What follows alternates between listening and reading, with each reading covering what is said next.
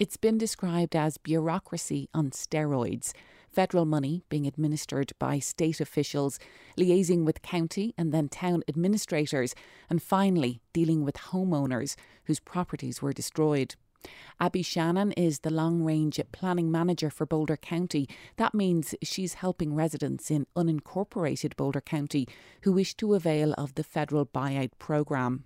So, the buyout program, the purpose of it is hazard mitigation, and it's to buy out private properties as a way to prevent development from ever happening there in the future. So, once they're bought out, they become open space. Um, they're not used, they're open in perpetuity, they're not redeveloped. And um, it might just be a passive open space, or it could be the sort of thing where there could be trails, access to the creek, something like that in the future. Shannon is not working with residents and Lyons, though. The town has its own liaison with the state and federal agencies. There are almost 40 residents in the Confluence area eligible for the federal buyout. Their homes lie between the South St. Vrain and the North St. Vrain.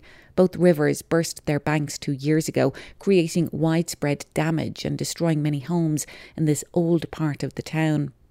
David Tiller's home was one of those no, destroyed. Was, all this ground was dug out right here. I mean, there's big trenches. Um, there was trees bashed into everything. I mean, it, it's it's. I mean, it's actually much looks much nicer, in my opinion. They had a house, they had a house on top of their house. Yeah, yeah had, the neighbor's house is actually sitting on the chimney there. In, in the, Tiller and his neighbours are eligible for the buyout programme, but despite being described as a real estate transaction, the seller in this case is left with very little control over the situation. The sale value of the house is based on its value the day before the flood, before the house was destroyed. But homeowners here say they're being offered a much lower price. And with house prices actually on the rise in Lyons in the past two years, they're essentially being priced out of the market. Even if we're being offered a certain amount, this certain amount of money, if we, none of us can actually buy another house for the price that we're being offered in Lyons again, um, at that price, um, so that that's the whole reality we're sort of contending with and trying to figure out how to even balance that. Tiller's neighbour Michelle Leonard is also frustrated with the buyout process, particularly in how the houses are being valued.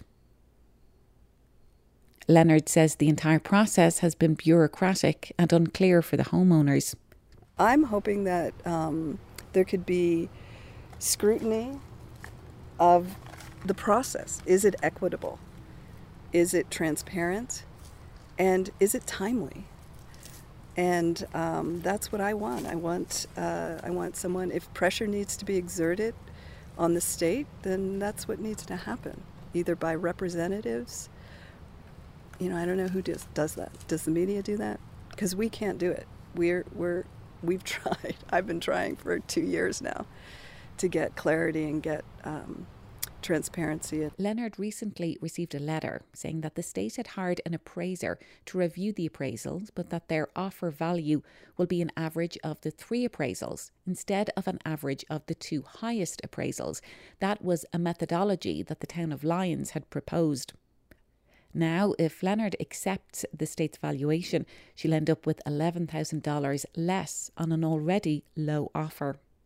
We had three certified appraisals so why are the numbers going down? Like, why wouldn't you think if it was an objective process, someone's would have gone up at least one?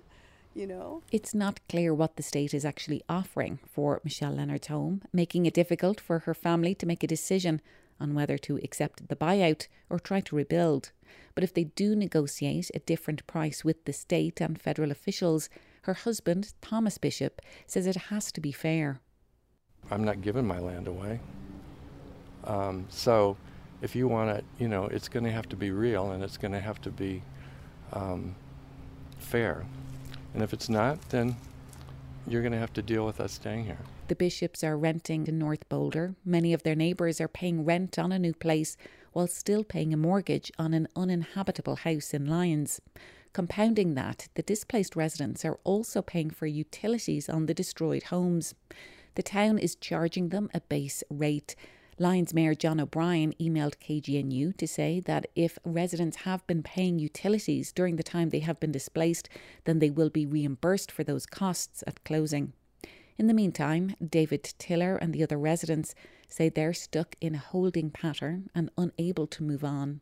Just, just waiting and waiting and, and not being able to really have a real home until uh, you know this is all figured out and settled. For KGNU, this is Maeve Conran.